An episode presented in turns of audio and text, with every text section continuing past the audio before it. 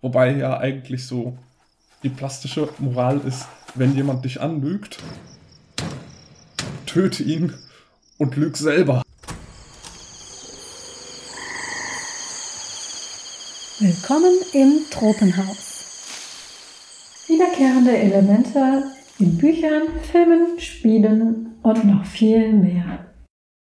Folge 4. Der runde blaue Hut.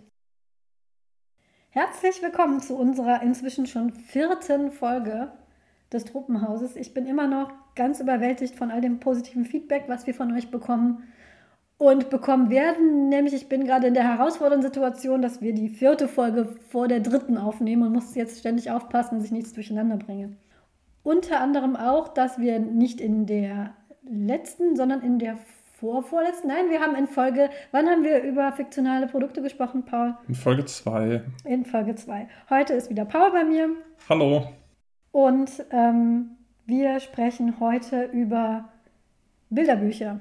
Und bevor ihr alle schreiend wegrennt, ähm, das ist ein Thema, was nicht nur Kinder betrifft, sondern wir reden über Bilderbücher, die ihr selber vielleicht noch kennt aus eurer eigenen Kindheit, über neuere Bilderbücher und ähm, was so besonders an denen ist, warum die uns so lange im Gedächtnis geblieben sind. Und ich verspreche, das ist nicht nur für Leute, die regelmäßig Kindern Bilderbücher vorlesen, ist diese Folge hoffentlich interessant. Es sind Internet-Memes. Genau, weil wir reden über Bilderbücher, die so sich in das kollektive Gedächtnis gebrannt haben oder so interessant wurden, dass sie zu Memes wurden, unter anderem.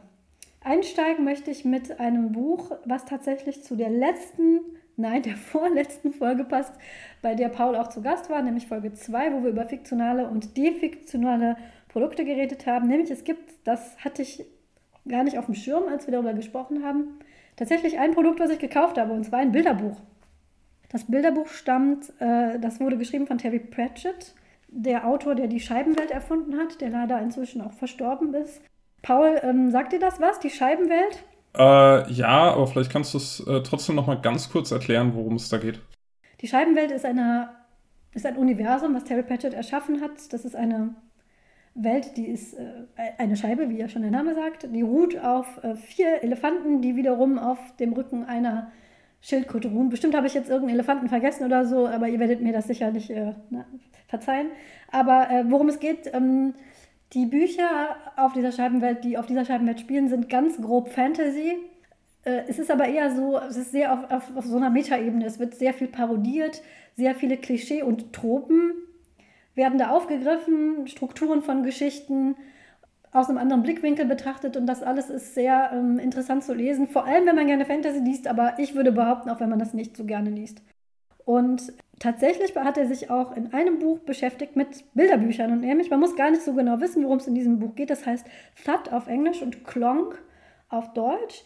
Ähm, alles, was man jetzt wissen muss über dieses Bilderbuch, ist, es ist ein äh, Vater, der arbeitet bei, äh, ist sowas wie ein Polizeichef und der ist ein sehr beschäftigter und wichtiger Mann, aber er kommt immer jeden Abend nach Hause, um seinen Sohn vorzulesen und zwar aus einem Bilderbuch. Und da stellt er was fest über dieses Bilderbuch, was ich kurz vorlesen möchte er, er stellt nämlich fest, dass dieses Buch, er, kann nicht so ganz verstehen, warum sein kleiner Sohn, der heißt Sam, warum er das so faszinierend findet, weil alles wiederholt sich in diesem Buch, andauernd. Und ähm, das beschreibt Terry Pratchett in seiner, wie ich finde, sehr äh, einzigartigen Art so. Die erste Seite begann vielversprechend. Wo ist meine Kuh? Ist das meine Kuh? Es macht Bäh, es ist ein Schaf. Das ist nicht meine Kuh. Dann begann der Autor, sich ernsthaft mit seinem Stoff auseinanderzusetzen. Wo ist meine Kuh? Ist das meine Kuh? Es macht Wüh. Es ist ein Pferd. Das ist nicht meine Kuh. Und so geht das weiter und weiter. Und äh, ich finde das ganz nett, weil einerseits beschäftigt er sich damit, ähm, was wohl jeder oder jede, die einmal am Kind so ein Bilderbuch zum hunderttausendsten Mal vorgelesen hat, was dieser Person durch den Kopf gegangen ist. Und andererseits hat er das Buch dann aber selber rausgebracht, auch mit einem Twist, Nämlich, äh, er stellt dann fest, dass, äh, weil sie ja in einer Großstadt leben, dass er es etwas unsinnig findet, seinem kleinen Jungen vorzulesen über Kühe und Schafe und äh, Hühner und erzählt dann quasi von Personen, die er jeden Tag bei der Arbeit trifft. Und das ist der Twist dann von diesem Buch, was dann als Bilderbuch verkauft wurde und was man dann auch seinen eigenen Kindern vorlesen kann. Und da finde ich das ein ganz gutes Beispiel. Einmal, weil es ein äh, defiktionalisiertes Produkt ist, Dann, weil es sich mit dieser Struktur von Kinderbüchern beschäftigt, die sehr oft die gleiche ist. Und weil es etwas macht, was wir heute feststellen werden, was erfolgreiche Bilderbücher und Bilderbücher, die auch im kollektiven Gedächtnis ankommen werden, richtig machen, nämlich einen Twist einbauen. So auch geschehen mit dem ersten Buch, über das wir sprechen wollen, nämlich I Want My Hat Back von äh, John Clarson. Oder im Deutschen heißt es Wo ist mein Hut?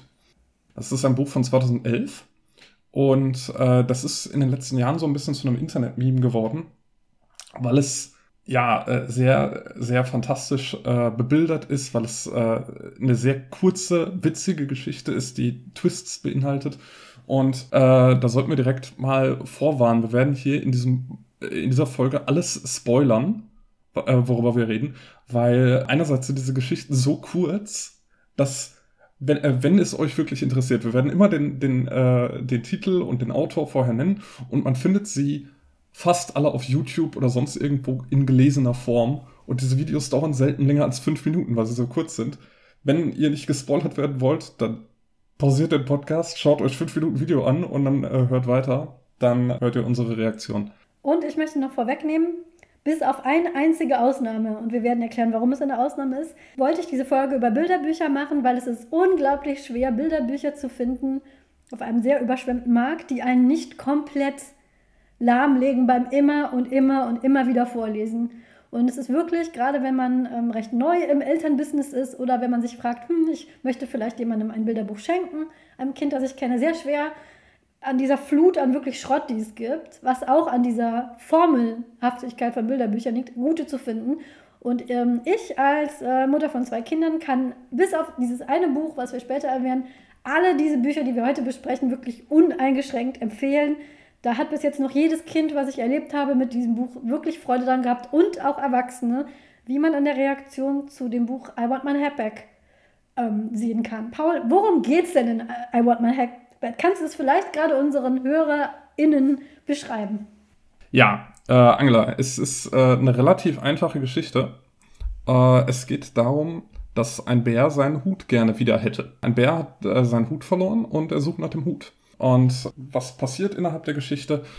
ist, äh, dieser Bär läuft durch den Wald und äh, fragt allerlei Tiere, ob sie seinen Hut gesehen haben. Und er fragt, hast du meinen Hut gesehen? Und sie sagen, nein.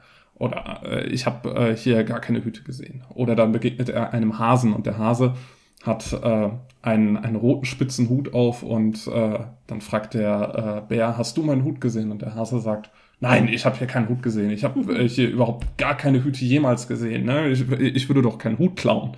Und der Bär sagt immer einfach nur, okay, vielen Dank äh, und geht weiter. Und äh, das ist so ganz äh, spannend, weil der, der Bär, oder interessant, weil der Bär sagt halt immer genau das Gleiche. Er sagt immer nur am Anfang, hast du meinen Hut gesehen? Und dann äh, äh, antwortet das Tier irgendwas und äh, dann sagt er immer, okay, äh, danke trotzdem und geht weiter. Und später begegnet dann, äh, er dann der Schildkröte und fragt die Schildkröte, hast du meinen Hut gesehen? Und sie sagt, nein, aber kannst du mir hier auf den Stein helfen? Und der Bär ist so nett und nimmt sich die Zeit, hilft der Schildkröte auf den Stein geht weiter. Und äh, dann begegnet er der Schlange und fragt die Schlange, hast du meinen Hut gesehen? Die Schlange äh, ist die erste, die ihm einen hil hilfreichen Hinweis gibt. Sie sagt dann nämlich, ähm, ja, ich habe meinen Hut gesehen, der war rund und blau. Und da sagt der Bär, so sieht mein Hut nicht aus. Und geht weiter. Und man, man ahnt vielleicht schon als, äh, vielleicht als Erwachsener sogar schon, äh, worauf das Ganze hinausläuft. Und am Ende ist der, äh, hat, hat der Bär fast alle Tiere befragt und ist traurig und glaubt, er wird seinen Hut niemals wiedersehen. Und äh, dann kommt der Hirsch zu ihm und fragt ihn etwas. Er fragt ihn nämlich, wie sieht denn dein Hut aus? Und äh, was antwortet er da, Angela? Der ist rot und spitz und, und dann kommt meine absolute Lieblingsstelle in diesem Buch, weswegen ich überhaupt dieses Buch kennengelernt habe. Ich bin nämlich ein, ich weiß, es ist eine umstrittene Plattform, aber ich bin sehr gerne auf TikTok als Zeitvertreib. Ich habe dieses, diese dramatische Lesung dieses Buches auf TikTok gesehen und dieser Moment war, warum ich, die, warum ich dieses, dieses Video abgespeichert und Paul geschickt habe. Nämlich dann blättert man um und der Bär ist sonst so immer auf so einem beigen Hintergrund unterwegs und dann ist der Hintergrund knallrot und der Bär hat eigentlich genau denselben Gesichtsausdruck wie immer, aber dann steht oben drüber I've seen my hat. Ich habe meinen Hut gesehen. Ich habe meinen Hut gesehen. Das ist dieser, das ist dieser Twist. Äh, es geht dann noch weiter. Das ist der erste Twist. Das ist ja das Besondere an diesem Buch, dass Ja. es sogar zwei Twists hat. Genau. Möchtest du, den, äh, möchtest du den Schluss erzählen? Weil das TikTok hört da auf. Und ich wollte aber unbedingt wissen, wie es weitergeht. Und ähm, wie geht es weiter, Paul? Wie endet das Buch? Ja, es geht dann, es geht dann weiter. Also der, der Bär hat, äh, hat einen Verdacht. Er hat nämlich einen roten Spitzenhut gesehen. Und wir, die LeserInnen dieses Buches, haben den roten Spitzenhut natürlich auch gesehen, nämlich auf dem Kopf des Hasen. Und der Bär läuft also an allen Tieren, die er, äh, die er gefragt hat, vorbei. Und sie haben alle diesen wunderbaren ausdruckslosen Gesichtsausdruck. sie haben wirklich, sie, sie haben keine Freude oder keine Angst oder keine Trauer oder sonst was. Sie sind komplett ausdruckslos. Und er läuft an allen vorbei und äh, konfrontiert dann den Hasen und sagt, du hast meinen Hut gestohlen. Und dann blättert man um auf die nächste Seite und man sieht äh, den Bären da sitzen, glücklich mit seinem Hut auf, wo vorher der Hase war. Und äh, dann kommt noch mal ein Tier zu ihm und sagt, sag mal, hast du einen Hasen gesehen? Und der Bär sagt, was? Nein, ich habe keinen Hasen gesehen. Ich habe noch nie einen Hasen gesehen. Ich würde doch keinen Hasen fressen. Und dann ist das Buch zu Ende. Und was man dazu noch anmerken muss, es ist auch typografisch sehr schön gelöst, weil immer wenn der Bär spricht, ist es schwarz gedruckt und die Antworten der Tiere, nur die Antwort des Hasen ist rot, wie der Hut. Und am Schluss, wenn der Bär sagt, ich habe noch nie, ich habe noch nie einen Hasen gesehen, das ist, ist es auch rot. Und äh, wie ihr vielleicht vorhin schon festgestellt habt, das Buch Where's My Cow und ähm, I Want My Head Back folgen einer sehr ähnlichen Formel. Einer Formel, wo wo ich behaupten würde, eine unglaublich hohe Prozentzahl aller Kinderbücher für ähm, Kinder in diesem Alter, das ist so zwei bis fünf, würde ich sagen, großformatig mit großen Bildern und einer Geschichte, die, keine Ahnung, in fünf Minuten erzählt ist, folgen dieser Formel nämlich. Eine Person, meistens ein Tier, bricht auf, weil es irgendwas sucht und fragt andere Tiere und die sagen alle, ich habe das nicht gesehen. Frag doch mal, hm. Und dann geht das Tier weiter und fragt das nächste Tier und so weiter und so fort. Und am Schluss gibt es ein äh, glückliches Ende. Eine weitere, eine Abwandlung dieser Formel ist, ein Tier bricht auf, ein kleines Tier, äh, und äh, wacht neben seiner Familie auf und äh, wandert fort, wandert durch verschiedene Orte und kommt wieder zurück und schläft ein. Aber das ist, das, diese zwei sind ganz klassische Formeln von diesen Kinderbüchern. Aber es muss nicht langweilig sein, wenn man einen Twist hat, wie zum Beispiel I Want My Head Back. Du hast gerade gesagt, ein, ein, äh, sie haben dann ein glückliches Ende. In diesem Buch endet es damit, dass ein Hase gefressen wird. Ja, nur das wissen wir doch gar nicht. Die- Diese Bücher haben, äh, haben teilweise, das ist uns aufgefallen bei der Recherche, diese Bücher haben teilweise eine sehr, sehr fragwürdige Moral, Ja, die aber, glaube ich, äh, Kindern gar nicht so gar nicht so krass zugänglich ist, weil sie vielleicht da gar nicht so drüber nachdenken. In dem Fall wäre wahrscheinlich so die, die Moral, die bei den Kindern ankommt, dass Lügen schlecht ist. Wobei ja eigentlich so die plastische Moral ist, wenn jemand dich anlügt, töte ihn und lüg selber. ja genau. Äh, ja, das, ist, das ist richtig. Das, das, das werden wir noch feststellen. Auch die anderen, die anderen äh, Bücher haben eine sehr, eine sehr interessante Moral. Aber das ist das, was sie abhebt von diesen ganz stumpfen. Ein, äh, ein, ein Tier läuft los und sucht etwas und am Schluss findet es das. Weil davon gibt es un, unzählige Bücher.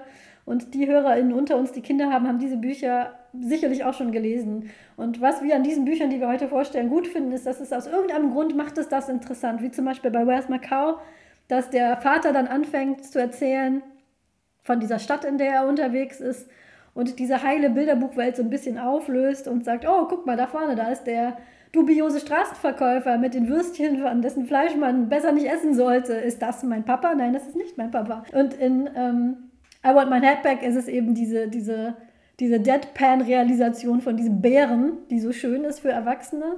Die Kinder fiebern eben mit. Also bei Kindern, die Bilderbücher lesen, ist es wirklich so, die sehen diesen Hut von diesem Kaninchen und die sind dann ganz aufgeregt und können es nicht abwarten, bis dieser Bär dieselben, denselben Schluss zieht ähm, wie sie selber. Das macht es schön und auch immer wieder, weil man kann Kindern dieses Buch hunderttausendmal vorlesen und sie werden es immer wieder toll finden und immer wieder zurückgehen.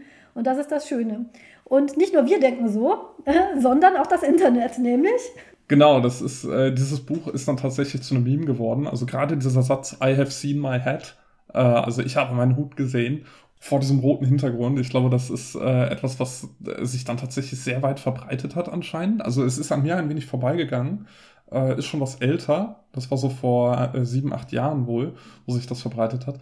Es ist damals an mir vorbeigegangen, aber äh, bei der Recherche hat man dann sehr viele Memes davon gesehen und ich habe tatsächlich neulich ein Meme selber gepostet mit, mit genau diesem äh, äh mit genau diesem Ding. War, äh, das war damals äh, Saskia Esken, wenn man das in ferner Zukunft hört. Das ist aktuell die SPD-Vorsitzende und die hat äh, nach einer Landtagswahl stand die eben auch vor einem äh, roten SPD-Hintergrund. Es war komplett rot und hatte einen etwas schockierten Gesichtsausdruck auf einem Foto. Und dann habe ich genau dieses, dieses Foto genommen und habe einfach nur Saskia Esken, I have seen my hat gepostet. Das kam auch sehr gut an. Bilderbücher sind auch deswegen ein sehr dankbares Thema, weil daran können, kann man ganz gut erläutern, worum es hier zum Beispiel auch geht in diesem Podcast. Der Podcast heißt ja Tropenhaus, weil es um Tropen geht. Eigentlich heißt es nicht Tropen, eigentlich heißt es Tropus. Die Trope oder der Tropus heißt es auf Deutsch. Ich bin da leider ein bisschen verdorben, glaube ich, durch die Website, die wir hier öfter mal ähm, zitieren, nämlich TV-Tropes. Äh, ein Tropus ist in der, äh, laut Wikipedia in der Rhetorik eine Stilfigur, wofür ein Aus, wobei für einen Ausdruck ein verwandter, bildhafter Begriff eingesetzt wird, siehe Tropus. Wir sagen trotzdem immer, ich glaube, wir sagen mal der Trope und die Tropen, obwohl es eigentlich falsch ist. Ähm, das ist jetzt ein bisschen verquast erklärt, aber wenn man auf diese Seite geht, was ich sehr empfehlen kann, nämlich tvtropes.org, die verlinken wir auch nochmal hier drunter, dann versteht man ein bisschen besser, was, was, was ein Trope eigentlich genau ist. Und wenn ihr das an einem sehr einfachen Beispiel erklärt haben wollt, dann könnt ihr jetzt auf die TV-Trope-Seite gehen von I Want My Head Back. Nämlich, TV-Tropes beschäftigt sich eigentlich, ursprünglich entstanden ist es, weil es ähm, Buffy the Vampire Slayer auseinandergenommen hat und beschäftigt sich mit Büchern, Literatur, mit Filmen, aber nicht nur äh, zweistündige ähm, epische Filme und Meisterwerke der Literatur, sondern auch Bilderbücher haben da teilweise ihre eigene Seite. Und I Want My Head Back, dadurch höchstwahrscheinlich, dass es so eine, dass es viral gegangen ist, hat seine eigene Seite da. Und man kann da wunderbar erklären, was denn eigentlich ein Trope ist. Nämlich äh, Pauls Lieblingstrope kommt in I Want My Head Back vor. Welcher ist denn da dein Lieblingstrope? Äh, eines meiner Lieblingstropes, aber mein, mein Lieblingstrope in diesem Buch ist das äh, Suspiciously Specific Denial, also dieses äh, sehr spezifische Leugnen, was der, was der Hase macht. Also er sagt nicht einfach nur, ich habe hier keinen Hut gesehen, sondern er sagt, äh, ich zitiere jetzt mal, No, why are you asking me? I haven't seen him. I haven't seen any hats anywhere. I would not steal a hat. Don't ask me any more questions. Er, er, denied also tatsächlich den Diebstahl äh, des Hutes, äh, was, was ihm ja gar nicht vorgeworfen wurde. Er wurde ja nur gefragt, hast du meinen Hut gesehen? Und äh, das ist ein Trope, was mich tatsächlich irgendwie immer sehr zum Lachen bringt, wenn es in Komödien oder äh, Büchern verwendet wird. Meistens wird es ja für humoristische Zwecke verwendet. Man kann dann einfach auf TV-Tropes gehen, auf dieses Suspicious Denial draufklicken und dann sieht man Beispiele aus anderen ähm, Werken und man kann sehen, dass es in, äh, ich habe jetzt gerade mal äh, drauf geschaut, unter anderem wird die Bibel zitiert. Selbst in der Bibel kommt das vor, dieses suspiciously specific denial. Das ist das Schöne an diesen Tropen, Tropussen. Es ist wie, wie, wie Kroken, glaube ich. Es ist einfach, dass man, man kann das nur falsch machen mit dem Plural. Ich habe kein Latein. Ich, ich, ich habe eigentlich, ich habe sogar, ich habe das, ich habe sogar, das, hab sogar das große Latinum. Also ich, ich nicht. Äh, ich glaube, mein Lateinlehrer ist inzwischen verstorben und rotiert gerade fröhlich in seinem Grab herum. Aber ihr versteht uns ja. Ähm, und das ist das Schöne an diesen, an, an Tropes. Die kommen überall drin vor. Und wenn man sich da so einliest, findet man auch Beispiele, die man selber kennt. Und daher, daher das Tropenhaus, um die alle zu versammeln. Noch ein sehr nettes Trope, was da drin vorkommt, was ich äh, gut finde, was auf Kinderbücher natürlich auch zutrifft. Exactly what it says on the tin. Also genau das, was auf der, also Tin wörtlich übersetzt auf der Dose steht. Genau das, was das Etikett sagt. Weil das Buch heißt aber ein Headback und es geht um einen Bären, der seine äh, Hut wieder haben möchte. Das äh, finde ich auch ganz. Es ist einfach, es wird so ernsthaft behandelt. Diese Seite behandelt wirklich alles von Dostoevsky über, keine Ahnung, Herr der Ringe und dann, dass äh, I Want My Headback da seinen Platz gefunden hat, finde ich irgendwie ganz nett, dass es so auseinandergenommen wird. Was auch zeigt, dass es irgendwie mehrere Leute fasziniert hat, äh, die, nicht nur Kinder, sondern auch Erwachsene. Ja, äh, ich hätte jetzt äh, eine wunderbare Überleitung zum nächsten Buch, was äh, auch genau dieses Exactly What It Says on the Tin hat. Und äh, da finde ich nicht nur den deutschen Titel äh, sehr großartig, sondern auch die englische Übersetzung. Das ist ein deutsches Buch. mh, von äh, Werner Holzwart und Wolf Erlbruch aus dem Jahr 1989. Und das heißt auf Deutsch, vom kleinen Maulwurf, der wissen wollte, wer ihm auf den Kopf gemacht hat. Und äh, da geht es also um einen kleinen Maulwurf, der morgens aufsteht, aus seinem äh, Maulwurfshügel herauskommt und dann, ähm, ja, scheißt ihm ein Tier auf den Kopf. Und äh, er will herausfinden, äh, wer das denn war. Und das heißt äh, im Englischen, äh, finde ich eine wunderbare Übersetzung, The Story of a Little Mole Who Knew It Was None of His Business. Also, finde ich fantastisch übersetzt. Äh, es ist ein, äh, es, es bringt ein neues Wortspiel rein, was man, glaube ich, dann wiederum nicht ins Deutsche übersetzen könnte. Für, für Leute, genau, die dem Englisch nicht ganz so mächtig sind, man sagt auf, ähm, auf Englisch einfach eine nette Art zu umschreiben, dass man mal war, war doing, doing one's business. Ein Geschäft erledigen. Ein Geschäft erledigen, genau. Also auf, auf, auf Englisch heißt es im Prinzip, die Geschichte vom kleinen Maulwurf, der wusste, dass es nicht sein Geschäft ist. Und ich finde das auch sehr elegant gelöst. Aber None of his, äh, none of his Business heißt ja auch, dass, äh, also None of his Business sagt man ja auch, wenn eine Person sich irgendwo raushalten soll. That's genau. none of your business. Äh, das geht dich nichts an. Und dadurch ist es eben eine, eine schöne Doppeldeutigkeit. Und das finde ich so wundervoll. Es, es ist wunderbar und es ist immer schön, wenn Leute sich Mühe machen, auch für Kinderbücher schön zu übersetzen. Und ähm, dieses Buch, also wir versuchen in diesem Podcast, das hatten wir auch schon in unserer allerersten Folge, hatte ich ja schon mal erwähnt, dass ich nichts schlimmer finde, wenn man Kindern einfach das vorknallt, was man selber gut gefunden hat und das äh, frisst oder stirbt, so, ähm, sondern sich auch mal ein bisschen umguckt. Und deswegen versuchen wir in, diesem, in dieser Folge auch Bilderbücher von einer sehr langen Breite abzubilden. Also die ähm, I Want My Head Back ist von 2011, also durchaus zu einer Zeit, wo es schon Memes und äh, verbreitetes Internet gab. Und ähm, vom kleinen Maulwurf, der wissen wollte, wer, auf dem Kopf, wer ihm auf den Kopf gemacht hat, ist tatsächlich noch aus äh, meiner und Pauls Kindheit von 1989. Ähm, ich war damals acht Jahre alt und ich kannte das tatsächlich als, als Kinderbuch. Und auch wenn es damals kein Internet gab, ist es auf eine Weise viral gewesen. Das war überall. Man konnte auch äh, Merchandise kaufen. Man kann heute noch Merchandise davon kaufen. Ich zum Beispiel besitze eine Jute-Tasche mit dem kleinen Maulwurf und seinem Kackhaufen obendrauf.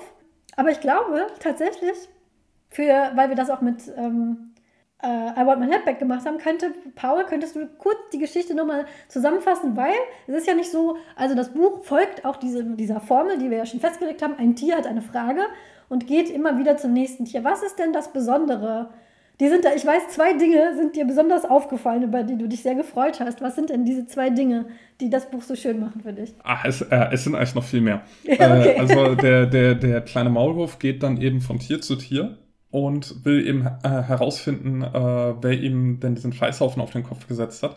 Und äh, dann fragt er die Taube, äh, hast du mir auf den Kopf gekackt? Und sie fragt, und sie sagt, nein. und alle Tiere machen eben als Beweis, dass sie es nicht waren scheißen sie vor ihm hin. Was, äh, was äh, so absurd ist, dass es eben für Kinder genauso witzig ist wie für Erwachsene. Dazu muss ich gerade kurz einhaken, dass, wenn man kleine Kinder hat, weiß man, Kacke ist ein wahnsinniges Thema für kleine Kinder. Die, die Pups- und Kackwitze sind in einem bestimmten Alter, ich würde sagen Klammer 4 bis so, so, so 7, 8, und es ist ein irre faszinierendes Thema. Wer kackt, wann, wie das aussieht, irgendwelche Kackwitze. Und aus irgendeinem Grund ist das ein wahnsinniges, wahnsinniges Thema für, für kleine Kinder, dieses äh, Kackbuch. Äh, es gibt auch ganz viele Kackbücher inzwischen. Es, äh, Kackeldackel, dieses Spiel, Kackeldackel. Genau. Es gibt auch das Buch Der Kakophant. Das ist ein ähm, Elefant, der einen Rüssel hat, der aussieht wie eine Klorolle. Das ist ein etwas neueres Buch. Aber es gibt Millionen Kinderbücher, die dieses Thema aufgreifen. Aber der kleine Maulwurf war, glaube ich, mit eins der ersten auf dem deutschen Markt, wenn ich mich recht entsinne. Zumindest das erste, woran ich mich so erinnern kann. Und, ähm, und diese Form, dass die Tiere alle eine unterschiedliche Kackform haben, ist für Kinder irre. Genau. Und ähm, ich glaube, es ist ja nicht nur für Kinder interessant, sondern auch zum Beispiel für Leute, die Adam Sandler-Filme gut finden. Die haben da anscheinend auch immer noch sehr viel Spaß dran. Das stimmt. Ähm, also das ist, das ist ein, ein, ein Thema, über das kann man viel erzählen und das ist natürlich auch zeitlos. Das kann man, äh, ich glaube, das finden dann Kinder in 100 Jahren auch noch witzig.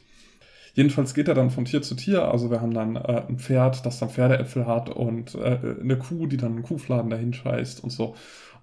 Wir erleben also äh, dann auch wieder Interaktion mit verschiedenen Tieren, diese Formel, die du erwähnt hast, und äh, am Ende ist dann äh, der Twist, dass äh, er behält die ganze Zeit diesen Kackhaufen auf dem Kopf als Beweis und auch äh, als Indiz, dass er also das äh, den Tieren zeigen kann hier.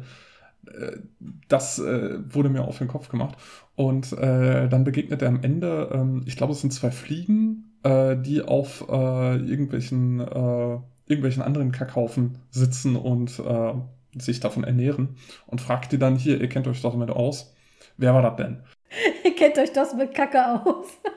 ihr kennt euch damit doch aus. Ne? Und die sagen, wer war das denn? Und äh, die sagen dann, äh, das war ein Hund. Das war äh, ganz eindeutig ein Hund. Und da es in der Welt dieser Kinderbücher von jedem Tier ja immer nur ein einziges Exemplar gibt, ist dann ganz klar, dieser Hund war das. Und äh, das Schöne ist, da wirft er dann diesen Kackhaufen ab. Er hat also einen riesen Ärger damit, aber beschließt, ich behalte diesen Kackhaufen so lange auf dem Kopf, bis ich es weiß. Das ist ihm so wichtig. Und äh, dann rennt er zum Hund und äh, äh, setzt sich dann auf die Hundehütte drauf, in der der äh, Hund schläft und legt ihm dann eine kleine Maulwurfskackwurst auf den Kopf. Also äh, die Moral von diesem äh, Buch ist auch wieder so ein bisschen fragwürdig, ne? Wenn dich einer bescheißt, dann bescheißt zurück. Und der Hund bemerkt das gar nicht, weil das eben so klein und so irrelevant ist, dass er einfach weiter pennt. Ich finde da zwei Dinge total lustig, weil einmal, wie du sagtest, es gibt nur ein Exemplar das muss ich auch bei I Want My Head Back, wenn man überlegt, so ein Wald, ja. Erstmal, warum lebt eine Schildkröte in einem Wald? Zusammen mit einem, mit, äh, ich glaube, es ist irgendwie so ein, so ein Gürteltier. Das ist dieses Tier, der, der Bär fragt einmal ein Tier, hast, du meinen Hut, aber hast du meinen Hut gesehen? Und das Tier sagt, was ist ein Hut? Und sieht so ein bisschen, das sieht aus wie so ein Gürteltier. Auf jeden Fall, warum leben all diese Tiere in Wald? Und zweitens, wie findet er auf die Schnelle diesen einen Hasen? Weil, wo ein Hase ist, sind mindestens 20. Also, ja, du hast recht. Es gibt immer nur ein einziges Tier. Und dann, wie? Wie hat der Hund dem Maulwurf auf den Kopf gekackt? Weil, also, hat er unter Maulwurfs, hat er geschlafen in seinem Bau direkt unter dem, diesem Hügel und der Hund hat da so reingekackt?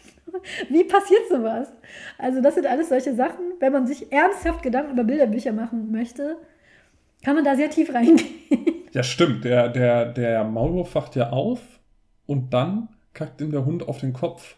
Und er bemerkt es ja sofort. Er bemerkt es ja äh, tatsächlich in dem Moment. Ja gut, das ist dann natürlich die Kurzsichtigkeit von Maulwürfen, dass er Stimmt. das nicht sieht, wie der, wie, der, wie der Hund dann wegrennt. Ja, das ist. Das ergibt dann doch Sinn. Das ja. ist alles. das ist alles sehr logisch. Das ist alles äh, in sich geschlossene, innerhalb des Universums ist das alles konsistent. Ist, genau. Es ist, ja, ganz großartig. Aber ich finde, die Moral ist eigentlich eine andere, muss ich sagen. Ich habe das immer ein bisschen anders verstanden. Nämlich, auch wenn du dich sehr über jemanden ärgerst, das ist dieses, ähm, das ist auch ein Trope. Für, den, für dieses Marvel's-Buch gibt es keine TV-Trope-Seite. Aber wäre, ich kann auch, also TV-Tropes ist übrigens genau, niemand von uns arbeitet für TV-Tropes, wir kriegen da kein Geld für, wir, wir mögen diese Seite nur gerne. Das ist wie Wikipedia, jeder kann da seine Seite, äh, eine Seite anlegen. Und ähm, würde ich so eine Seite anlegen, wäre mein Trope But for me it was Tuesday. Das ist, ähm, kennst du das auch, Paul? Das ist aus der Verfilmung des Videospiels Street Fighter. Kennst du dieses Trope? Ja, äh, wenn ich es richtig im Kopf habe, dann ist es so, dass äh, Chan Li in der Szene, das ist ein Charakter aus Street Fighter, irgendwie äh, dem, dem Bösewicht M. Bison vorwirft, du hast äh, irgendwie meinen Vater umgebracht oder sonst irgendwas. Und er sagt, ja, für dich war das der schlimmste Tag deines Lebens, aber für mich war es einfach nur Dienstag, weil es für ihn komplett alltäglich ist, dass er ähm, böse, äh, böser Mensch ist, der Leute umbringt. Genau, Street Fighter ist eigentlich so ein Arcade-Fighter-Game, wo man gegeneinander kämpfen kann. Daraus wurde dann so ein Film gemacht. Giga Gemetzel Teil 3. Genau, Giga Gemetzel Teil 3, wo all diese Figuren einen Hintergrund bekommen haben und eine Motivation zu kämpfen. Und äh, Chun-Li war einer, also ich habe das auch sehr gerne gespielt, damals noch auf dem Super Nintendo. Chun-Li war damals im, im ersten Street Fighter-Spiel, was ich gespielt habe, die einzige, das einzige, die einzige weibliche Figur, die man spielen konnte daher.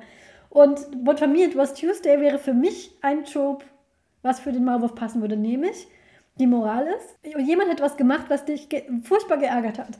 Und du hast die ganze Energie darauf verschwendet, diesen, diese Person ausfindig zu machen. Und dann rächst du dich aber das bemerkt er vielleicht nicht mal, weil. Äh, Für den Hund war es einfach nur Dienstag. Der wird aufstehen, sich einmal schütteln, dann ist es weg. Und all diese, diese Energie, die du in diese Rache gesteckt hast, und vor allem während du mit Kacke auf dem Kopf herumgelaufen bist, war komplett für nichts. Du hättest das genau wie dieser Hund einfach abschütteln und deiner Wege gehen können. Das war für mich immer diese, diese Moral. So, du hast dich gerecht, aber eigentlich nur für dich, weil dem, an dem du dich gerecht hast, dem ist das eigentlich egal da kann man ja mal drüber nachdenken, ob man denn wirklich diese ganze Odyssee hätte auf sich nehmen müssen. Weil ich glaube auch nicht, dass der Hund dem Maulwurf extra auf den Kopf gekackt hat. Das war für den nur ein Versehen. For me, it, but for me it was Tuesday. Äh, da kannst du mal sehen, da sind dann gleich mehrere interessante Moral, Moralen in diesem Buch. Schon wieder so ein schlimmer Plural. Aber er hat ja auch auf der Reise was gelernt. Hat gelernt, wie die ganzen Tiere kacken. Ja, also, das war es dann doch auch wert. Das, das war es wert, genau. Als wir das Thema äh, beschlossen haben und entschieden haben, dass wir über Bilderbücher reden und die dieser Formel folgen, bin ich mal in unser Regal und habe geschaut, was ich äh, noch so rumliegen habe und habe tatsächlich neben Where's My Cow noch ein Buch gefunden, was wunderbar in diese Formel passt. Das ist auch ein etwas neueres. Also jetzt springen wir von den 80ern wieder in die 2010er. Ähm, das ist von 2015. Das hat mein Kind damals auch sehr gerne gelesen. Dem jüngeren Kind haben wir es noch nicht gezeigt, aber ich glaube, das ist jetzt auch an dem Alter. Und das könnte man fast als parallel zu diesem, es könnte auch sein, dass es inspiriert wurde von diesem I Want My Head Back. Ist allerdings von einem äh, spanischen Künstler. Tupera Tupera nennt er sich. Das ist so ein ähm, Pseudonym, nehme ich an. Und das heißt, wo ist meine Unterhose? Und auch dieses Buch ist exactly what it says on the tin. es ist wieder ein Bär. Anscheinend sind Bären die Art von Tieren, die gerne mal Kleidungsstücke verlieren. Und der hat seine Unterhose verloren. Und alle HörerInnen können sich jetzt genau vorstellen, was wird denn wohl passieren, wenn ein Bär in einem Bilderbuch eine Unterhose verloren hat. Dieser Bär geht von Tier zu Tier und fragt, wo ist meine Unterhose? Und auch dieses Buch hat, ein, hat ein, ja, ein, ein, ein etwas, eine etwas andere Herangehensweise an diese Formel und einen Twist. Die Herangehensweise ist, dass dieses Buch, das kann ich jetzt leider schwer über, ähm, nur über Gespräch ähm, vermitteln. Da würde ich sehr empfehlen, ich verlinke noch ein YouTube-Video, wo man sich das angucken kann. Dieses Buch geht nämlich über grafische Darstellung. Und zwar geht der Bär zusammen mit einer Maus, die ihm anbietet, diese Unterhose zu suchen, durch dieses Buch hindurch und ähm, dann zeigt die Maus immer auf eine Unterhose. Man sieht auf der Seite eine Unterhose und sagt zum Beispiel eine schicke gestreifte Unterhose. Ist das deine Unterhose? Und der Bär sagt nein, leider nicht. Und diese Hose ist so dargestellt, man muss sich das vorstellen, das Bild, ähm, die Seite hat einen unterhosenförmigen Ausschnitt, durch den man die nächste Seite sehen kann, was übrigens auch eine beliebte Technik ist in, in Bilderbüchern. Diese Lochtechnik. Man hat ein Loch und dadurch sieht man was auf der nächsten Seite. Und wenn man das dann umblättert, dann enthüllt sich das Tier, was diese Unterhose trägt. In dem Fall ist es ein Zebra, das eine gestreifte Unterhose trägt. Und so geht das fröhlich weiter. Ähm, die Maus sieht eine Unterhose, man blättert und sieht dann, welches Tier diese Unterhose trägt. Das ist ein Schweinchen, das eine Unterhose mit Donuts drauf anhat. Eine sehr kleine Unterhose gehört einem Schmetterling. Warum ein Schmetterling eine Unterhose trägt, ist jetzt ein, äh, auch äh, nett, da kommt ein bisschen äh, Spannung ins Buch. Die Maus sieht eine Unterhose, die ist pink und auf der steht I love, und dann ist dann so ein, ein Mäusekopf. Also I love Mais. Und ähm, eine Unterhose, auf, die etwas, auf der etwas draufsteht. Ich liebe Mäuse. Und äh, wenn man dann umblättert, du kannst ja mal raten, wer würde eine Unterhose tragen, auf der steht, ich liebe Mäuse, Paul? Eine Katze? Richtig, eine Katze, die dann ganz bedrohlich zu der Maus mit ausgefahrenen Klauen geht und die Maus dann auch sagt, sie gehört der Katze, Hilfe, schnell weg. Und dann geht das immer weiter und weiter. Das ist ein Kraken, der eine Unterhose trägt. Ähm, da ist ein Hase, der trägt die Unterhose auf dem Kopf. Und dann kommt man ganz, und das ist der Twist. Das ist nämlich ein Eisbär. Wir reden hier von einem Eisbär. Und dann sagt die Maus, da ist eine schneeweiße Unterhose. Ist das vielleicht? Und dann guckt der Eisbär ganz genau hin. Und wenn man dann umblättert, dann sieht man den Bären auf der anderen Seite. Der hat nämlich die ganze Zeit hatte der die Unterhose an. Er hat sie aber nicht gesehen, weil er so ein weißes Fell hat. Und wenn man dann nämlich zurückschaut, ganz an den Anfang, dann sieht man auch, dass er die die ganze Zeit anhatte. Man muss nur sehr genau hingucken. Also sie haben es dann schon nicht so ganz offensichtlich gemacht. Aber man, man muss hingucken und sieht, der, der Bär hatte die ganze Zeit seine Unterhose an. Das ist so wie ich, ich vergesse mal, dass ich meine Brille habe. Gehst du dann auch und fragst den Apotheker, haben Sie meine Brille gesehen? Und der Apotheker sagt, nein. und dann gehst du zum, keine Ahnung, und äh, gehst du zum Polizisten und der Polizist sagt, was ist eine Brille? ja, wahrscheinlich. Genau, also auch das, es funktioniert deswegen, es ist exakt nach dieser Formel gestrickt. Ein Tier sucht etwas und geht herum und fragt, aber ähm, es hat diesen, äh, diese nette visuelle Komponente, wie ich finde, die sehr schön ist, weil man diese, diese Umblätterfunktion, man muss als Elternteil oder als vorlesende Person für Kinder sehr viel umblättern, macht dieses Umblättern schön und hatte diesen, diesen Twist, der dann quasi dazu einlädt, das ganze Buch nochmal zu lesen, weil wie, wie bei so einem Film, wo man den Twist am Schluss erfährt. Genau, Sixth Sense und dann hat das ganze Buch eine ganz neue Dimension. Bruce Willis hat die ganze Zeit eine Unterhose getragen. genau. Die Unterhose hieß Rosebud. Nein. Ja, es ist wunderbar. An, äh, an, an den Beispielen, wie wir das jetzt hatten, merkt man ja, dass, dass Kinderbücher wirklich nicht irgendwie langweilig für Erwachsene sein müssen, sondern äh, wenn Kinderbücher wirklich clever und gut gemacht sind, wenn sie einen interessanten Twist haben, wenn sie mit dieser Formel spielen oder wenn sie visuell ansprechend sind oder wenn sie einfach eine, äh, eine, eine etwas leicht, leichte Abwandlung von dieser Formel machen, dass es das schon viel interessanter macht, als äh, wenn äh, wir das jetzt immer nur dieselbe Formel hätten mit äh, demselben Ablauf.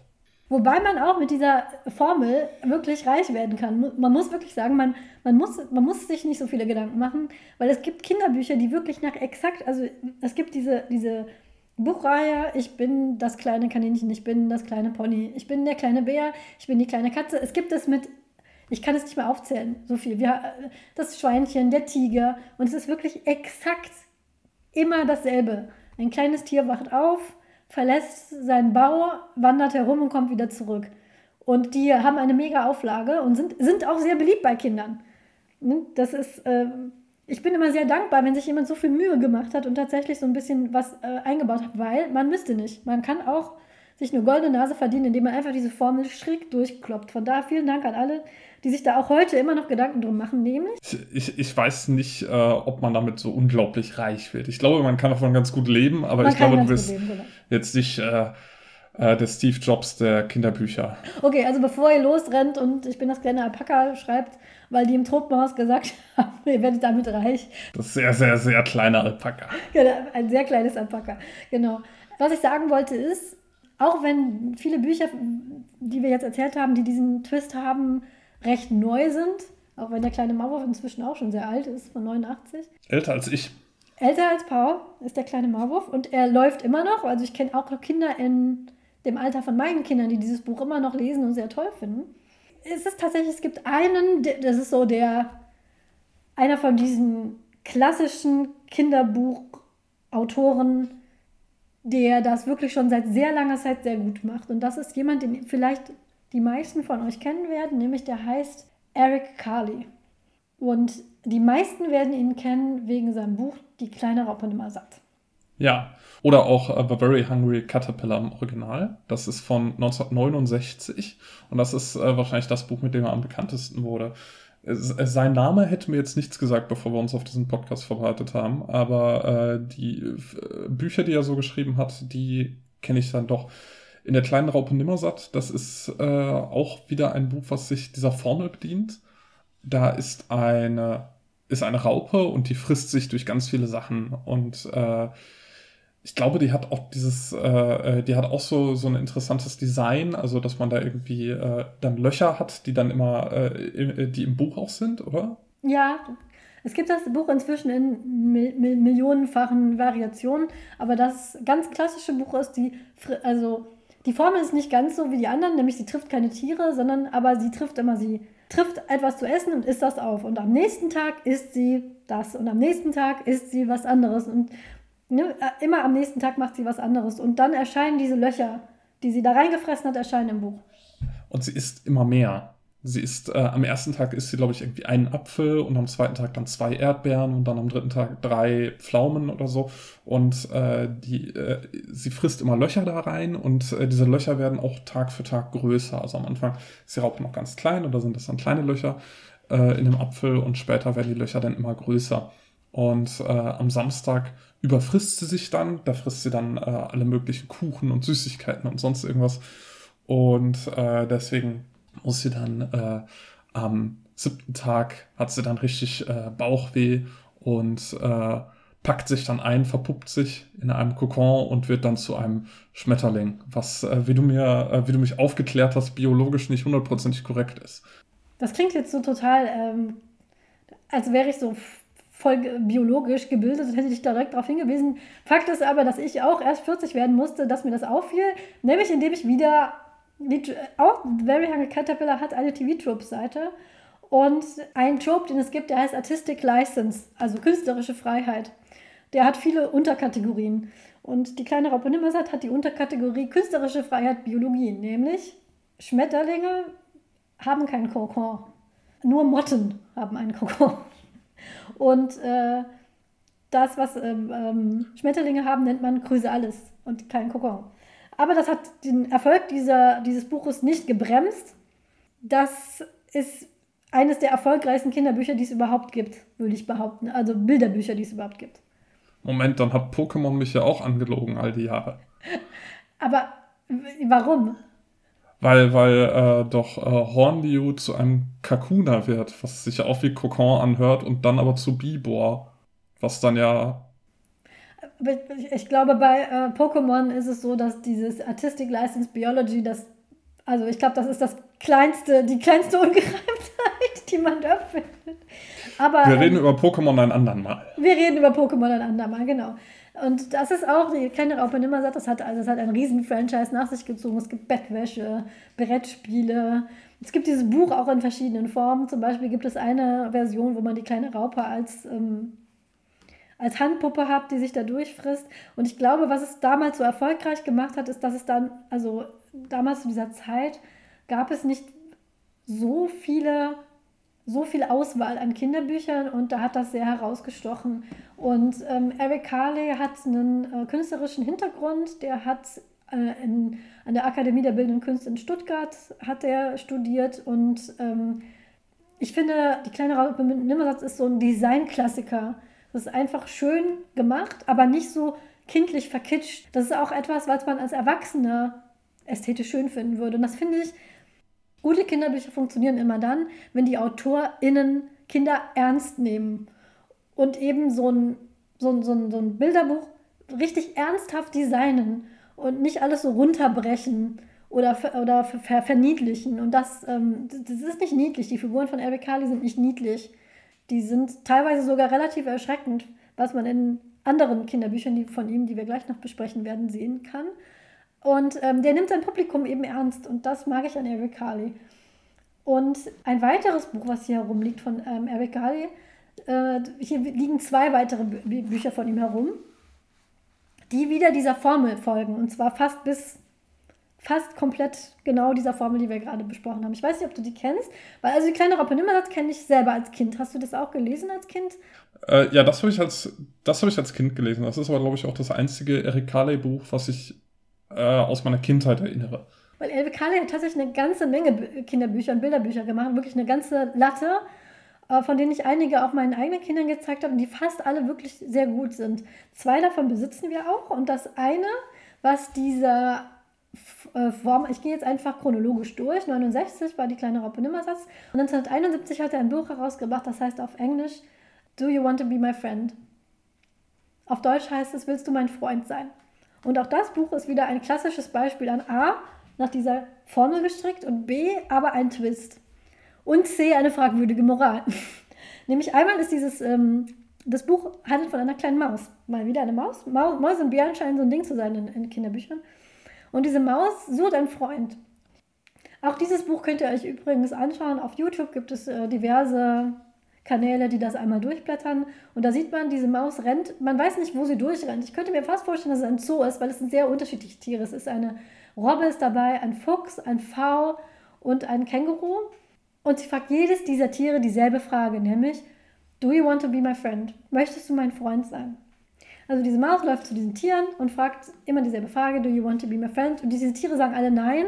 Der Unterschied ist immer nur die Beschreibung von diesen Tieren. So sagt zum Beispiel die Robbe sagt nein mit, mit, mit, ihren, mit ihren Barthaaren oder der, der Fuchs mit seinem, mit seinem buschigen Schwanz. Das ist immer so ein bisschen, diese Tiere werden immer so ein bisschen beschrieben, aber sie sagen eigentlich mehr oder weniger nur nein. Und dann läuft die Maus und, und läuft und läuft und die Maus läuft auf so einem grünen Streifen. Und da stehen die anderen Tiere auch drauf. Und auf diesem grünen Streifen läuft sie entlang. Und am Schluss findet sie eine andere Maus und fragt, Do you want to be my friend? Und möchtest du mein Freund sein? Und die andere Maus sagt ja und nimmt die fragende Maus mit in ihre Höhle. Und dann kommt der Satz, and just in time. Und gerade rechtzeitig, nämlich wenn man dann umblättert, sieht man, dass dieser grüne Streifen, auf dem die Maus die ganze Zeit gelaufen ist, eine Schlange ist, die diese Maus fressen wollte. Aber jetzt, wo sie bei der anderen Maus in der Höhle ist, ist sie in Sicherheit. Und ähm, da haben wir wieder, wir haben diese Formel, wir haben diesen Twist, der dieses Buch auch wieder so macht, dass man das nochmal angucken möchte, weil man dann ähm, quasi erfährt, oh nein, diese, diese Maus lief die ganze Zeit auf dieser Schlange herum und war die ganze Zeit in großer Gefahr. Und dann noch diese, ähm, der, die fragwürdige Moral ist nämlich, such dir nur Freunde, die exakt so sind wie du. Und ich weiß es nicht, das ist so eine Moral, ich weiß nicht, ob die so, so gut ist eigentlich. Ja, weiß ich nicht. Es ist, also es sind ja eher die, äh, sie, äh, sie ist ja sehr aufgeschlossen, die Maus, Stimmt. gegenüber allen Tieren. Es sind ja nur die anderen Tiere, die sie ablehnen.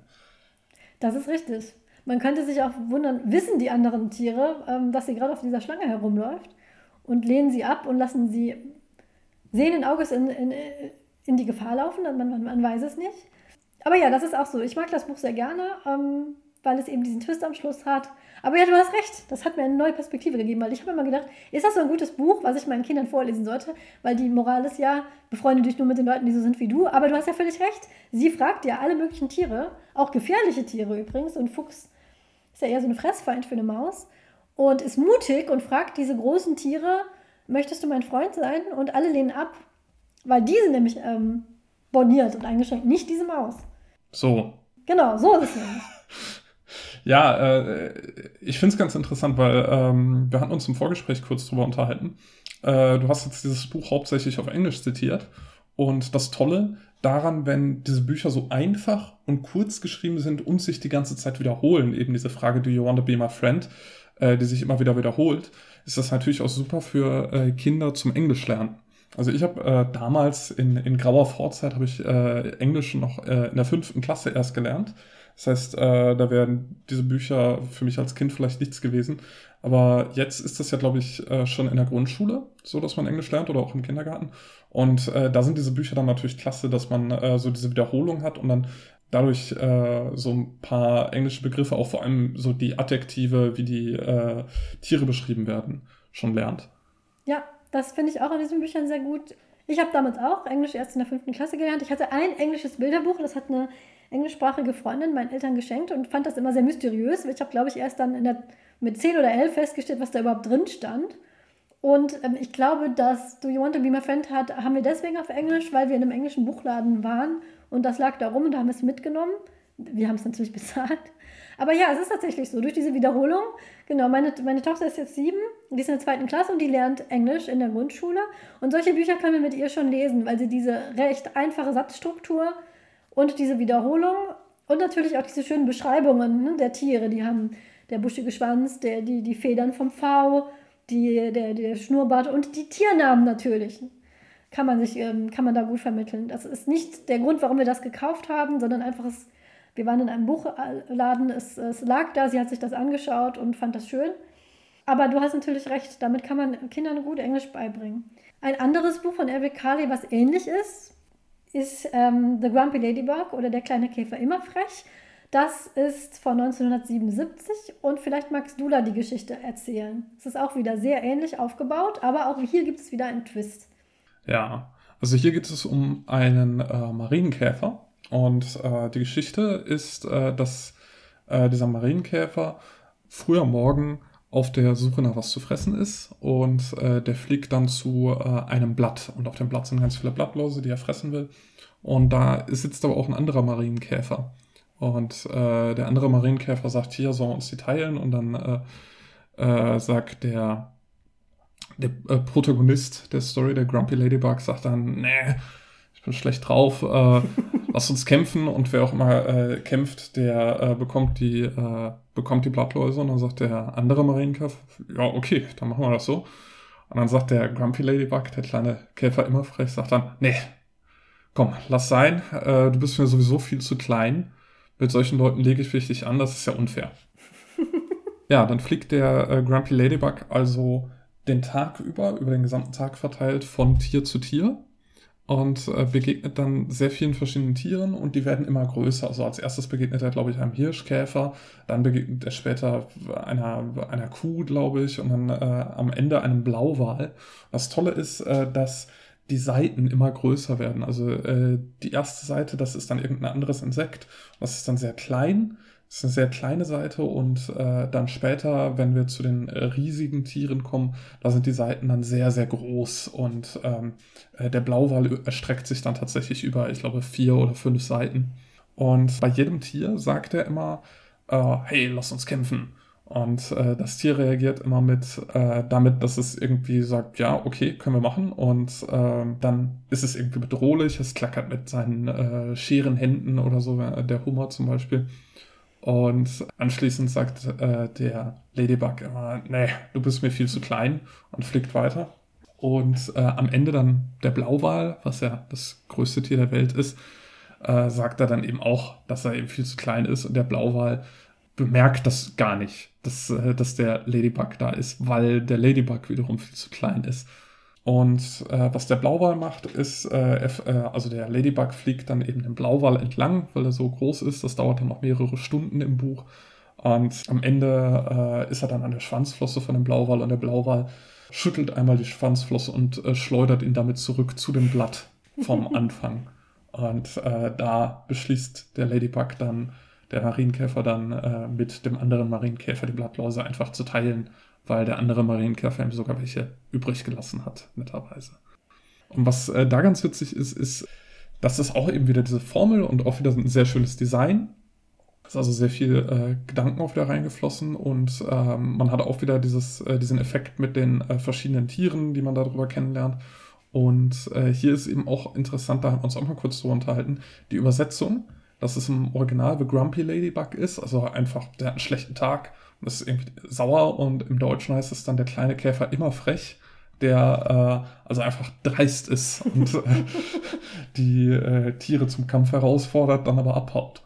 Ja, ich mag das Buch auch sehr gerne. Auch da wieder, wie ich schon sagte, RWK verniedlicht da nichts. Die, die Tiere, die der ähm, Marienkäfer trifft, sind alle ziemlich realistisch dargestellt. Zum Beispiel gibt es eine, auch wieder eine Schlange, die gerade dabei ist, ein Eichhörnchen zu jagen und dann sagt, ja, wir können gerne kämpfen nach dem Essen und es ist ganz klar, dass er dieses Eichhörnchen essen will und es ist da nicht, nicht wirklich verniedlicht.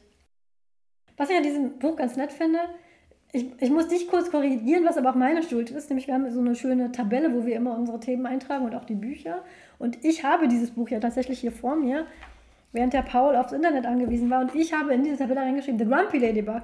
Es ist aber tatsächlich The Grouchy Ladybug, was aber an dem, was Paul jetzt gerade angemerkt hat, an der Übersetzung erinnert das nichts, weil es genau, es heißt mehr oder weniger dasselbe. Es ist einmal so ein bisschen so ein grummeliger Käfer auf, im englischen Original und im Deutschen ist es halt ein frecher Käfer. Ich finde, das ist schon ein Unterschied. Und ähm, nicht nur diese Tiere, die unterschiedlich groß sind, dann die Schrift, die unterschiedlich groß wird, auch die Seiten sind unterschiedlich groß, unterschiedlich breit, dass es so einen Fächereffekt hat. Von den Insekten bis hin zum Blauwal kann man das so aufgefächert sehen. Und es fängt immer mit der Uhrzeit an. Der Käfer, äh, es wird immer beschrieben, um so und so viel Uhr traf der Käfer die Hornisse. Und oben ist auch eine Uhr abgebildet mit den Zeigern. Und Uhrenlernen ist wirklich so ein Ding bei Kindern gerade in der Grundschule. Das ist gar nicht so einfach. Ich zum Beispiel habe sehr lange gebraucht, bis ich das mal verinnerlicht hatte. Und das ist, hat quasi mehrere Gimmicks in einem. Man kann ähm, die Tiere lernen, man kann die Uhrzeit lernen und man kann auch die Zeiger von der Uhr oben ablesen. Das finde ich sehr nett. Das hat dieses Buch auch noch einen Mehrwert, auch wenn die Kinder schon was größer sind. Und dieser Twist, den finde ich auch ganz nett, nämlich ähm, einmal dieses optische Aufgemachte über diese Seiten und dass der Käfer quasi wieder zurückgeflitscht wird. Und ähm, das macht dieses Buch interessant. Es geht quasi einmal im Kreis. Das fängt nämlich auch an mit ähm, es ist morgens, dann verbringt dieser Käfer diesen Tag und dann ist es wieder abends und man kann das Buch eigentlich im Prinzip nochmal von vorne lesen und ähm, ja, das, das finde ich so ganz nett gemacht. Und es hat auch wieder eine schöne, dieses Buch finde ich hat eine, hat eine schöne Moral. wenn man jetzt mal von der Übersetzung absieht, dass der Käfer sehr frech ist, aber dieser, dieser Käfer, der, hat, der macht ja etwas, was vielleicht einige von uns sicherlich auch schon mal gemacht haben. Ich habe es sicherlich schon mal gemacht. Der verrennt sich so ein bisschen. Der ist halt schlecht drauf, der will, ne, man kennt das, man ist so, heute sagt man hangry, ne, man kommt hin, will einfach nur essen und will nicht teilen, man will das nicht abgeben und dann verrennt man sich so. Weil, ne, man will die alle haben und sagt so, ja, will den anderen so ein bisschen einschüchtern und sagt, ja komm, dann lass mal kämpfen. Womit man dann aber dann vielleicht nicht rechnet, ist, dass der andere sagt, ja komm, okay. Und dann, um seine Würde nicht zu verlieren, muss er ja dann quasi, obwohl er ja eigentlich hungrig ist und eigentlich nur frühstücken will, er könnte jetzt sagen, äh, war nicht so eine gute Idee mit dem Kämpfen, ist okay, wir teilen die uns, aber er will ja seine Würde nicht verlieren. Und deswegen fliegt er einfach immer weiter. Und dieses Lügengerüst, was er sich aufbaut, hält er ja immer weiter aufrecht. Dieses von wegen, das, dieser, dieser, dieser Aesop quasi, die Trauben, die sind mir zu hoch, die will ich gar nicht haben. Und ich wette, jeder von uns, jeder von uns war mal in so einer Situation, dass man einfach nur zugeben müsste, man hat sich vertan, aber man verschreckt sich stattdessen immer mehr und immer mehr, bis es einfach so peinlich ist, dass man da selber nicht wieder rauskommt. Ich meine, wir sind beide auf Twitter. Genau, gerade auf Twitter ist das so, ne, dass man sich dann so verrennt und verrennt. Und das finde ich bei diesem Buch auch so nett, weil der kommt halt zurück und ist ganz erschöpft. Und dieser andere Marienkäfer, der die ganze Zeit da gesessen und gesnackt hat, der hält ihm das nicht vor. Der baut ihm so eine goldene Brücke. Der sagt, oh, da bist du ja wieder. Du hast bestimmt, du hast bestimmt Hunger. Also nicht anstatt zu sagen, hey, du wolltest doch mit mir kämpfen, machen wir das jetzt oder nicht? Sagt er einfach, du, der, der sieht diesen anderen Käfer, sieht, dass der sehr müde ist und denkt sich, na, der wird wohl, der wird wohl was hinter sich haben, dieser Käfer und bietet ihm dann einfach nochmal sehr freundlich dieses, äh, dieses Essen an. Hier, es sind noch welche da, lass sie uns doch teilen. Und dann sagt der andere Käfer, sehr erschöpft, einfach nur Danke und isst die. Und ich finde das einfach so nett, weil das nicht so mit dem Holzhammer diese Moral drauf gekloppt ist, so, aha, da bist du ja. Also es gibt Kinderbücher, die würden es dann so, da bist du ja wieder. Hast du deine Lektion etwa ge äh, jetzt gelernt? Und so ein bisschen demütigend, aber nein, dieser Käfer macht das, was gute Freunde machen sollten, wenn sie merken, ein anderer hat sich verrannt und kommt da einfach nicht mehr weg. Eine goldene Brücke bauen, dass derjenige oder diejenige sein Gesicht oder ihr Gesicht wahren kann und trotzdem die Situation verlassen. Und das finde ich irgendwie nett. So als, als, als Message. So, ne? Man muss nicht immer vielleicht drauf rumhacken, dass ein anderer einen Fehler gemacht hat. Ja, apropos eine, eine schöne Moral ich wollte jetzt auch eine goldene Brücke bauen äh, zu einem Buch, äh, wo wir uns so ein bisschen einig waren, dass es keine schöne Moral hat. Wir hatten ja am Anfang gesagt, dass wir ein Buch auch besprechen werden, was äh, uns nicht so gefällt, äh, weil wir hatten uns überlegt, was sind so Kinderbücher, die wir erinnern, also so Bilderbücher, so aus dem Alter von drei bis äh, vielleicht sieben Jahren, äh, an die wir uns erinnern. Und ein Buch, an das ich mich sehr erinnert habe, was uns dann, als wir darüber unterhalten haben, uns tatsächlich beiden nicht so gefiel, ist äh, Der Regenbogenfisch von Markus Pfister. Das ist ein Buch von 1992. Dann haben wir diese Dekade auch abgedeckt. Dann haben wir, glaube ich, aus jeder Dekade ab den 60ern ein Buch. Und äh, das ist ein Buch, was aus dieser Formel herausfällt. Aber es ist nicht nur, weil es aus dieser Formel herausfällt, ein bisschen fragwürdig, sondern auch aus anderen Gründen. Dann geht es um einen äh, Fisch, und dieser Fisch hat äh, ganz viele Schuppen, die, äh, die glänzen wie äh, in Regenbogenfarben. Und deswegen ähm, äh, ist er der schönste Fisch im ganzen Ozean. Und äh, darum beneiden ihn alle anderen Tiere. Und ja, im Grunde äh, mobben sie ihn raus, bis er, bis er äh, ganz alleine ist, weil äh, sie ihn alle beneiden und äh, so sauer sind, weil äh, er so schön ist und seine Schönheit nicht teilen will. Und dann kommt ein kleiner Fisch zu ihm, der sozusagen der letzte Hoffnungsschimmer ist und fragt ihn, hey, gibst du mir eine von deinen Schuppen ab? Und der Regenbogenfisch ist aber arrogant und sagt, nein, mache ich nicht. Und dann äh, begegnet der Regenbogenfisch einem Oktopus und der Oktopus sagt, Jo, äh, wie wär's, wenn du das äh, doch machst? Und dann sagt der Regenbogenfisch, äh, alles klar. Äh, und gibt den anderen äh, Meeresbewohnern allen eine seiner Schuppen ab, bis er nur noch eine einzige hat. Und laut Wikipedia ist die Moral dieses Buches, äh, dass Teilen Freude bringt. Aber es ist auf mehrerer Hinsicht ein wenig, äh, ein wenig verstörend. Und ähm, es ist ein bisschen bitter, weil äh, du hattest mich vorher auch darauf hingewiesen, dass im Grunde die gleiche Kritik, die wir haben, auch äh, die sehr fragwürdige Kabarettistin Lisa Eckert hat. Und jetzt äh, haben wir leider die gleiche Meinung wie sie, aber auch ein blindes Huhn. Findet mal ein Korn, das ist die Moral dieses Podcasts. Und ähm, ja, was, was hältst du denn von diesem Buch, Angela? Vielleicht möchtest du äh, anfangen mit der Kritik. Das Interessante am Regenbogenfisch ist, dass als das rauskam, war ich schon zu alt für Bilderbücher. Ich habe aber trotzdem Merchandise vom Regenbogenfisch, weil ich glaube, was man so ein bisschen vergessen hat, das könnte man auch als Moralen sehen, dieses Buch ist wunderschön. Das ist in so Aquarelldesign gemacht, in blau-lila Tönen und diese schillernden ähm, Schuppen sind aus so einer glänzenden Folie, die so Regenbogen glitzert.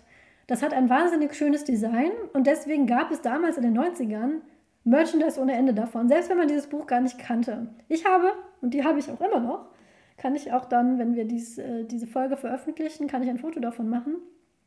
Eine, Musi äh, eine Kladde, da hatte ich meine Klaviernoten drin von diesem Fisch, weil ich die einfach schön fand. Da war dieser blaue Fisch vorne drauf mit dieser äh, goldglänzenden, mit dieser regenbogenglänzenden Schuppe. Und deswegen besitze ich Merchandise von diesem, obwohl ich dieses Buch als Kind gar nicht gelesen habe, weil ich schon viel zu alt war. Das kann man auch vielleicht dann so sehen, so, hm, wenn man Merchandise kauft, sollte man vielleicht doch mal gucken, was, was steht da eigentlich dahinter, was trage ich hier mit mir rum. So. Und äh, heute weiß ich das und ich würde diese Kleider jetzt nicht mehr unbedingt kaufen wollen, weil, ja, Lisa Eckert ist mir tatsächlich das erste Mal begegnet mit diesem Video. Da habe ich, das habe ich geliked und geteilt, weil ich da ihrer tatsächlich ihrer Meinung war, bevor sie dann noch äh, problematischere Sachen vom Stapel gelassen hat. Deswegen verlinkt mir dieses Video auch nicht. Befürchte, das müsst ihr selber finden. Das stört mich auch in anderen Medien, in Filmen, Büchern und so weiter, wenn es um die Darstellung von Personen geht, die sich in irgendeiner Weise sehr, sehr viel um ihr Äußeres sich bemühen und Make-up tragen, ähm, schöne Kleider tragen, da sehr großen Wert drauf legen. Die werden nämlich äh, sehr oft abgewertet als oberflächlich. So ist ja auch dieser Regenbogenfisch. Der ist arrogant, der hält sich für was Besseres, weil er so schön ist. Und erstmal finde ich das irgendwie problematisch so. Nur weil du auffällig bist oder weil du vielleicht tatsächlich schön bist, musst du nicht automatisch arrogant sein. Das ist, wenn du sehr viel Wert darauf legst, dich morgens äh, deine Frisur schön zu machen, Make-up aufzulegen und ähm, schillernde Kleider zu tragen, sagt für mich das für, ähm, über dich als Person erstmal nur aus, du magst schillernde Kleidung, du magst Make-up und du beschäftigst dich gerne mit deinen Haaren, aber das muss ja nichts über deine Persönlichkeit aussagen. Und dann ich sehe das nicht so, dass der teilt. Er teilt es nicht, sondern er reißt sich, also die Moral ist, wenn du auffällig bist, durch irgendetwas, was dich abhebt von anderen, die sind neidisch auf dich, dann verstümmle dich im Prinzip, bis du aussiehst wie alle anderen. Und das finde ich, äh, ist nicht teilen. Er teilt ja nicht. Er beschädigt sich im Prinzip selbst, damit die anderen nicht mehr neidisch sind. Aber dass die anderen neidisch sind, ist ja deren Problem. Nicht seins, oder? Ja, es ist ja auch äh, ganz interessant, weil es dann äh, eben so eine, so eine sehr einheitliche äh, Gesellschaft da, äh, darstellt, also wo dann alle gleich aussehen und keiner besonders herausstechen darf in keine Richtung.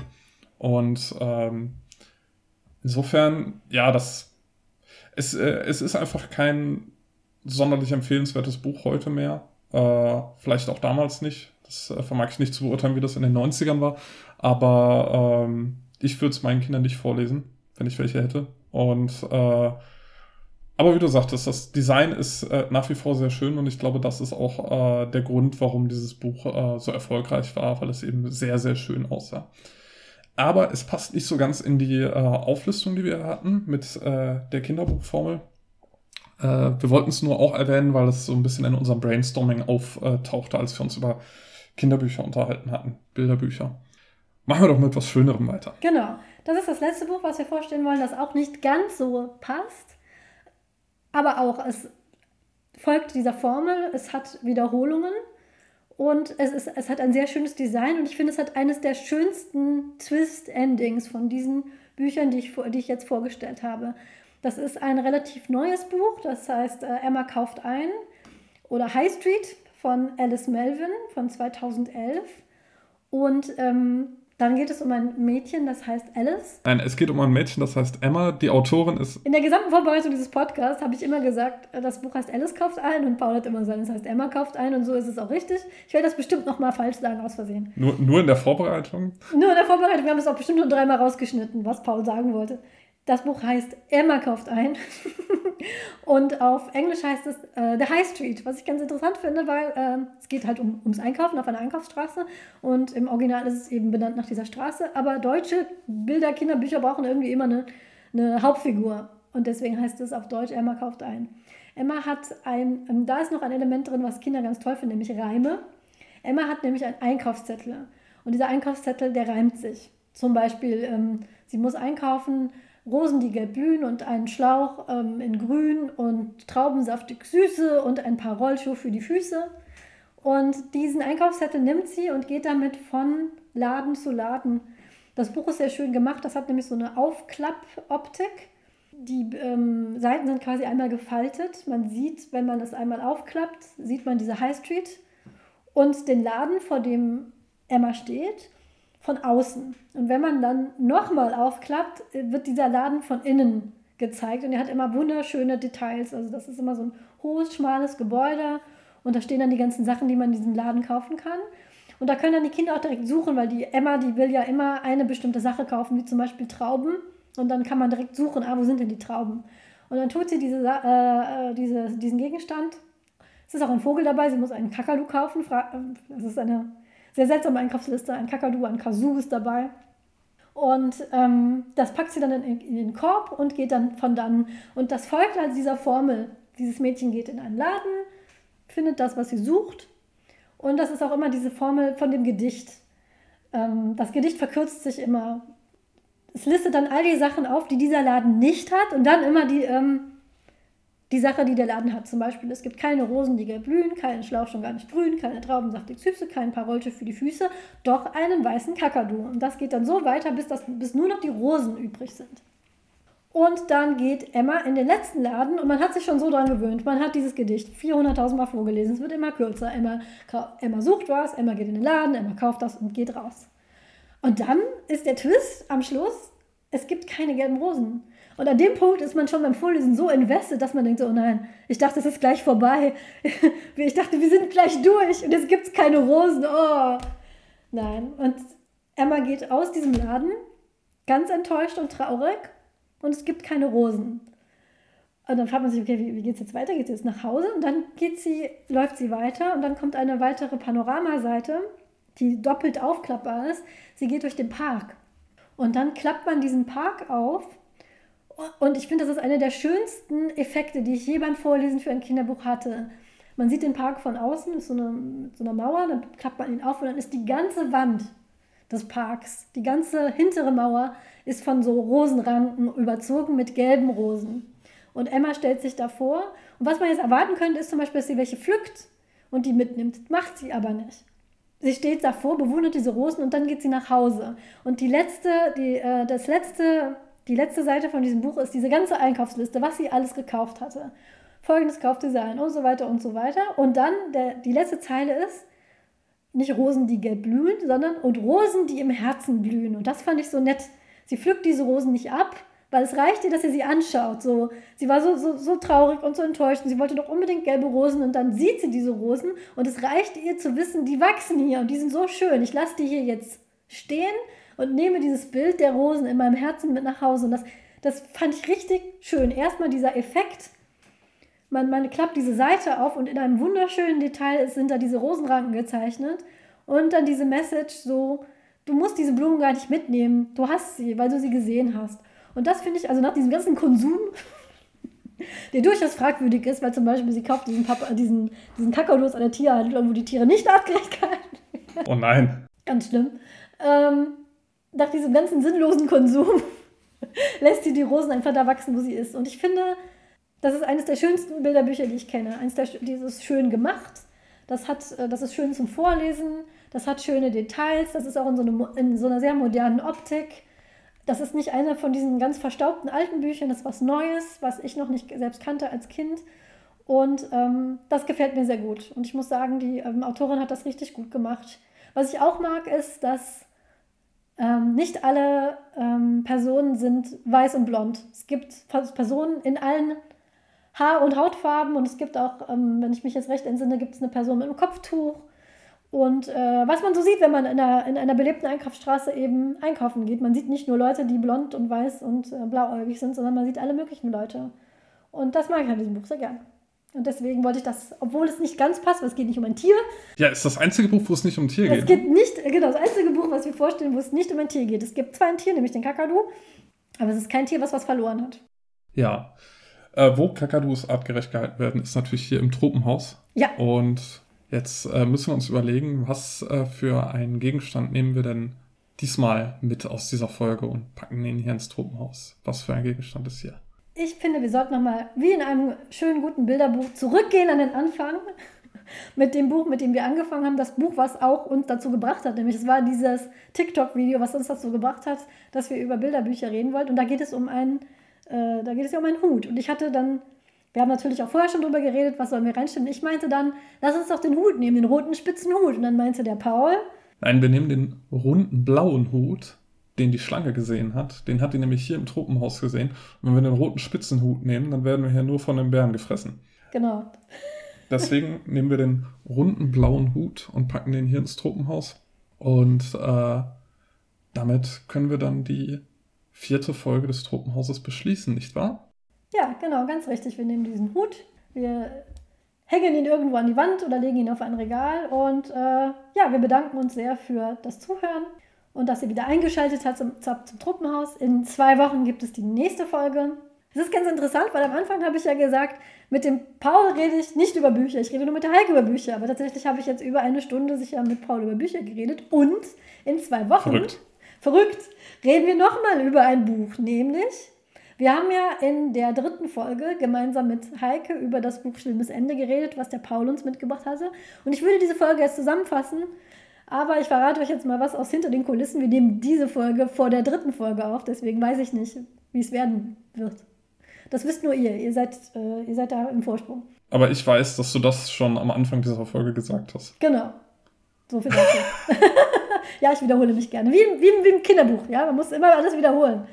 Und äh, in der nächsten Folge reden wir wieder über ein Buch, nämlich über eins, was die Heike und ich mitgebracht haben. Wir haben nämlich festgestellt, dass wir beide ein Lieblingsbuch hatten als Kinder, Schrägstrich Jugendliche, von Diana Wynne Jones, Das Geheimnis des siebten Zauberers. Und das haben wir dem Paul zum Lesen gegeben und werden dann in, ähm, werden aus diesen zwei Perspektiven darüber reden. Über zwei Menschen, die das als Kind, Jugendliche sehr, sehr toll fanden und es später noch einmal gelesen und weiterhin toll fanden. So viel kann ich schon mal verraten und jemand, der das dann quasi als Erwachsener bekommen und nochmal gelesen hat. Und darüber werden wir dann reden.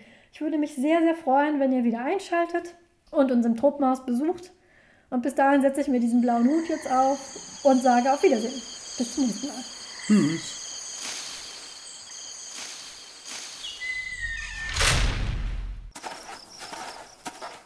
Ich habe meinen Hut gesehen.